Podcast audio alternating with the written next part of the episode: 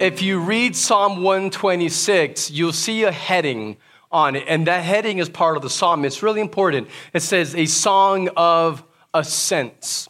So to ascend means to go up, to, to ascend. And so when you see there it's a psalm or a song of ascent, what that means is that if you look at the geography in Israel, Jerusalem is on a hill. It's like a small mountain. And so from any direction, if you're going to Jerusalem, you're always going up to Jerusalem. You never go down to Jerusalem, you're always going up.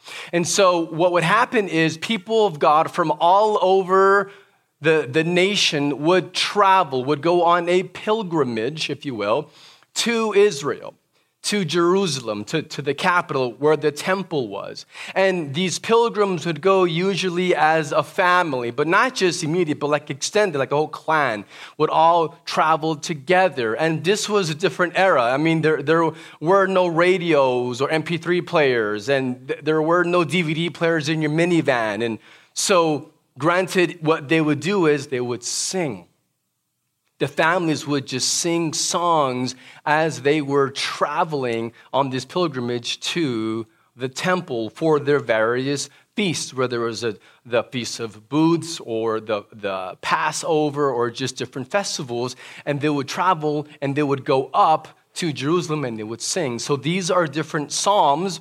And so this is one of those songs that they would sing, a song of ascent as they're ascending and traveling up to Jerusalem to worship. And so this psalm was designed to be sung because God has designed us to sing. Sing is a way that we express how we love our God. We just sang how God's love awakens us, awakens us where we sing to Him. But remember, this was sung together. It was sung as a community. No one ever sung a song of ascent alone. It was always sung as a community of faith together on this journey. And so life is a journey. We've been on quite a journey the last three months. Amen. It's been, it's been a, a journey that's been challenging, maybe depressing or, or scary or whatever term you would use to describe it. It's been a challenging three months that we've been in, but indeed, life is a journey, and there are twists at which you, you can't quite see around the bend. So I lived in West Texas for several years, and I'll never forget where you can drive and literally for like 100 miles, it seems like you can just see this straight, completely flat road. But life is not like a West Texas road. It's much more like a mountain passage with twists and turns and dangers and cliffs. And you don't know, but you're just trusting God because you can't see what's around the turn. That's what life is like. It's a journey. We're called to follow Jesus on this journey together. We are citizens of heaven. First and foremost, you're not a citizen of the United States of America. You may be an American, but that is secondary. Your eternal citizenship is in heaven. You're a member of the kingdom of God, and that defines who we are. And so we don't live for the comforts of this world. We don't live for the identity that we can gain from this world. We don't live for the approval that this world would offer us. Hebrews 12, 1 and 2 tells us that let us run with endurance this race that is set before us looking to Jesus, the founder and perfecter of our faith. So we're called to run with endurance, to run this race, to follow this path, to go on this pilgrimage, this journey called life. But we don't do it alone. We do it with our arms locked and our hearts knit together as we live out our purpose. There's a reason why we have home groups. A home group is the most basic way that here at Renewal Church that we experience community. And so if you're a guest or a regular attender and you're not in a home group, you are just missing out in the way that we share our lives, the highs and the lows. We weep together and we celebrate together. And so if you're not in a home group, I encourage you to go to our website and, and, and you can find home groups on there and you see an online link to sign up and we'll call you and we'll get you in a group. It's so important for us to do this, this journey together, living out this purpose of worshiping God while we are looking forward to the city that has its foundations, whose designer and builder is God. We're looking to a better city, an eternal city, as John Bunyan and Pilgrim's Progress called it, the celestial city, the city of heaven. We're on this journey. And so, your life, I want you to think of what your life actually is. Your life is designed to be a song of ascent. That's what you are. Your life ought to be defined by being this song of ascent, where you are not one voice. You are one voice within a cosmic choir. You are not just one instrument. And I love our brothers and sisters who can play instruments here on the stage because I don't have that gifting nor can I sing. And yet, my life and yours is designed to be one instrument in a global orchestra, a global symphony that is making music to honor the Creator and the Redeemer. And so your life is a part of something much bigger than yourself. It's about the glory of God, it's about living your life in community where everything about who you are and what you do, how you spend your time, how you spend your money, how you use your gifts, all of it is designed to make music to our God. And we fulfill our purpose together. When the Lord restored the fortunes of Zion, we were like those who dream. We'll just stop right there at verse 1 for a minute. I love the phrase it says, when the Lord restored the fortunes. Now, kind of like in English, when you, when you think of the phrase restoring your fortunes, that's kind of an open ended phrase. It can mean different things. And so, same thing in Hebrew, like the phrase God restores our fortunes is kind of has a range of meaning in Hebrew as it does in English. But it's really, even in the original, it has a very close connection to bringing back from captivity. So even in some of your Bibles, you, will see a note where it says that, that it's bringing back. So this restoring of fortunes is a bringing back from captivity. Some notes you might see it says, or it's a re- being restored back to health or to wholeness. And so th- there's a range of meaning, but what you do see here that God is communicating very clearly, it's this, these fortunes that he is restoring. It's a blessing and it's a release from captivity. It is a bringing back to a sense of wholeness. And so the key there is restoration. And so restoring our fortunes is about a God who is at work in restoring and then bringing his renewal. That's what you're seeing here with restoring fortunes. And very likely, we don't know the exact year that this was written, but it's very likely that this was written in the sixth century after the Babylonian exile. So you might remember that Israel, so the, the people of Judah, were taken to Babylon, to, to modern day um, Iraq, and then they returned under the leadership of, of Ezra, and then later with Nehemiah, who rebuilt the wall. And so that whole era called the restoration era of Israel. We'll talk about that later in this series of tapestry and as we get later on in the summer. But the point is that very likely this psalm is describing that era of restoration where God's people were then returned from captivity in, in the exile in Babylon and were returned back to their home, and the temple was rebuilt, and the walls were restored, and the, and the, and the scribe Ezra was teaching from the word and restoring God's people, their hearts back to God. And so this was very likely the era. So it says that he is restoring, he says, to Zion, that he is restoring the fortunes of Zion. So, what exactly is Zion? It's a popular word, but what does it actually mean? Well, Zion is just another word for Jerusalem. So when you read Zion, he's talking about the capital of God's people, talking about Jerusalem, where the temple dwells. But there's many verses. We don't have time to look at all of them, but there's a lot of verses in the psalm that describe Zion, and it is a place where God dwells. I'll give you one example in in Psalm 50, verse 1 and 2. It says, The mighty one, God the Lord, speaks and summons the earth from the rising of the sun to its setting. So it says that God speaks and that he calls, so he is in control of the whole earth, including the sun. And it says, but specifically, out of Zion, the perfection of beauty, God shines forth. You catch that? Zion is a place where the perfection of God's beauty shines forth. It is the display of his manifested presence, of his glory, living with his people. And he is displaying, it says that he is shining forth his glory by him living with his people. So let's read Psalm 126, verses 1, 2, and 3. So it says, When the Lord restored the fortunes of Zion, we were like those who dream.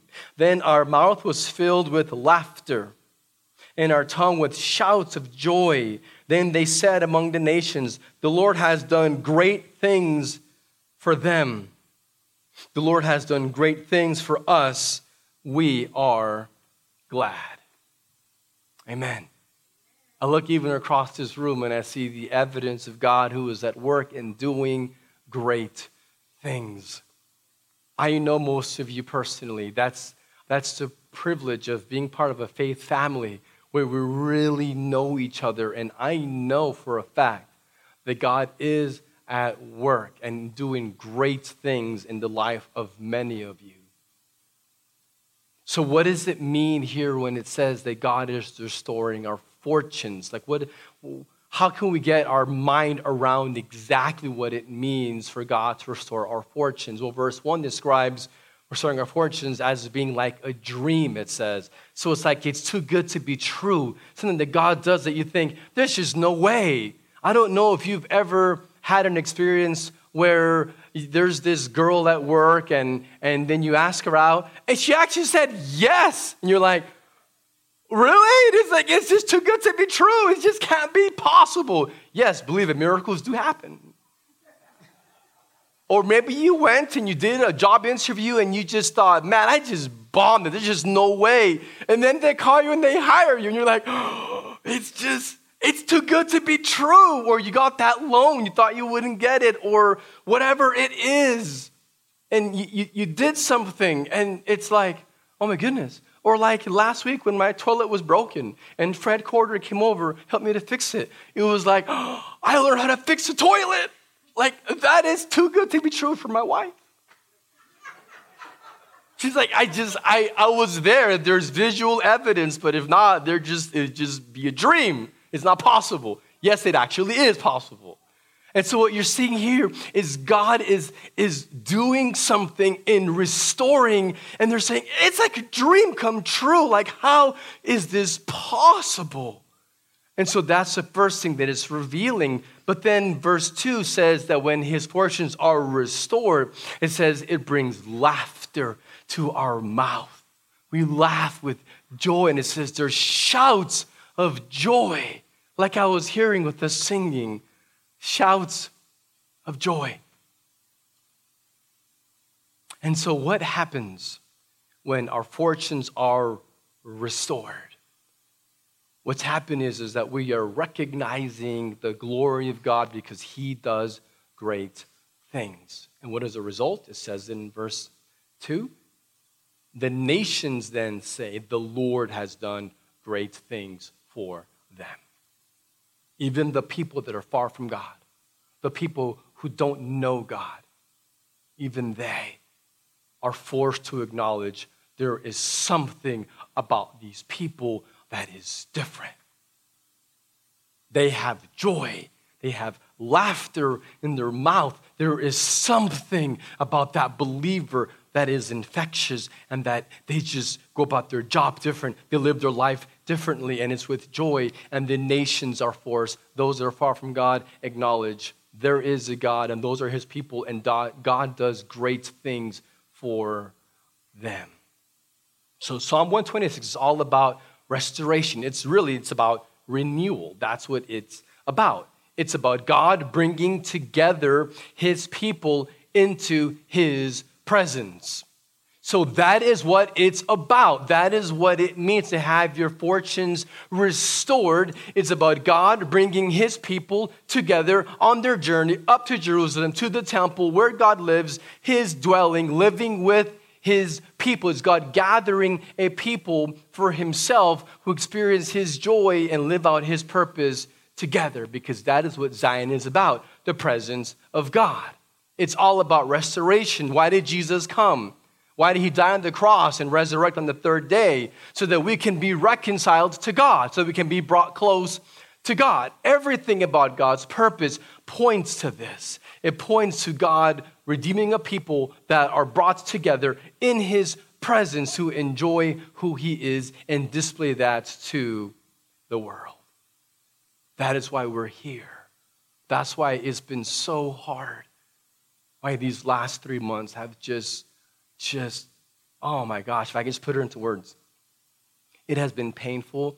It has been hard. I have just longed. My, my, my soul has just ached to be with God's people. And then seeing you today, I'm like, sorry, are you distancing? They're like, no, okay, great. And then we can hug. But if you, if you are, I respect that. I'm not to come hug you. Um, but it, it has been such a joy to see that God does this he brings people together. And then in this togetherness, what we do is we display who He is to a world that is in darkness and desperate for God. So when you first read that God restores our fortunes, if you thought that that means going to make you wealthy or heal every single sickness or pain in your body, if you thought that it was going to be some earthly gain, if you thought that God restoring your fortunes meant that He would give you whatever it is that you want, even if that draws you away from God, so if you thought that having your fortunes restored meant that you would actually have some other earthly pleasure that is not Jesus, I am so sorry to disappoint you. I'm actually not sorry. So sorry, I'm not sorry. Because it's not about our earthly pleasures. It's not about any of the things that we can gain under the sun. It is about Jesus. It is about his presence. It is about his joy. And it is about then the overflow of that is having other people come and come right next to us and shout for joy as well because they have tasted his forgiveness they have tasted of His comfort, His hope, His joy, and His purpose. And so, restoring our fortunes is knowing God more deeply. It is trusting Him more fully. It is a walking with Him more genuinely and doing so more freely so that we can run the race with no weight that would hold us back. And then verse 3, it says, The Lord has done great things. We are glad. We are filled with joy. Psalm 126, verses 4 through 6. Let's finish the psalm. Restore our fortunes, O Lord, like streams in the Negeb. Those who sow in tears shall reap with shouts of joy. He who goes out weeping, bearing the seed for sowing, shall come home with shouts of joy, bringing his sheaves with him. So it says, mentions the Negev, like with streams in the Negev. And so the Negev was a, a land that was south of Israel. It was, it was a dry, parched land where there was very little rain and almost nothing could grow. There were no lands that like this in the area, but it was just Picture, picture like Death Valley with like cracked earth. And picture riverbeds where it's completely dry because there's no water. And so there are the beds, but there's no water flowing through them. And so the river has lost its purpose. It's, it's not there. There's no life because there's no water to sustain it. And the picture here is if, if restoring our fortunes is singing as you are going into the presence of God, so if being restored is being restored back to God's presence, then, the Negev is a picture of what it's like to not be restored, what it's a picture of what it's like to not be in God's presence, which is dry and scorched earth and no living water and no life. So being restored back to God, it's like having Him rain down His mercy and His love, where you're drenched you're soaked to the bone with Him raining His mercy on you. And then with all of this, this rainfall, it causes streams to then flow. It, it causes rivers to flow in the dry riverbeds. And so maybe today you can relate to the Negev. Maybe today you feel dry. Maybe you're here today, but man, the truth is that your soul has been dry, or you feel like your purpose has been dried up, your hope has dried up. And what you need most is to have the Spirit of God to rain on you and to fill you with His own presence, with living water, and breathe life back into you and to restore you so that you can be like rivers flowing in the Negev. And verses 5 and 6 talks about restoring us and joy in God's presence, even when it's hard. That's what you see as this psalm ends. It uses the metaphor of planting in tears. So, a farmer going out to the field and is planting the seeds and doing so in tears. It says, goes out weeping, bearing the seed for sowing, the seed for planting. Man, I love how the Bible just keeps it real. The Bible is just honest about real life and how there is very real pain or disappointment and sometimes failure or frustrations. The Bible doesn't mince words, it's just honest about the reality of life. So I want you to picture a farmer who's had so much pain. It doesn't say what the pain is, but you fill in the blank. And, and he has to still go out and plant the seeds. So it says it's planting with tears. And so you can just picture him leaning over in the dirt and he is planting, and the tears are flowing, and the tears are actually falling onto the ground and as he's planting the seeds, he is planting the tears right along with the seeds getting mixed together. We are called to press forward even when it's hard. We are called to keep planting those good seeds that God has entrusted to you, even when it's mixed with tears. We're called in this psalm to keep singing, even when it's hard. To continue pursuing your calling, even when it's hard. Continue living on mission, even when life is not perfect or desirable or how you would want it to be.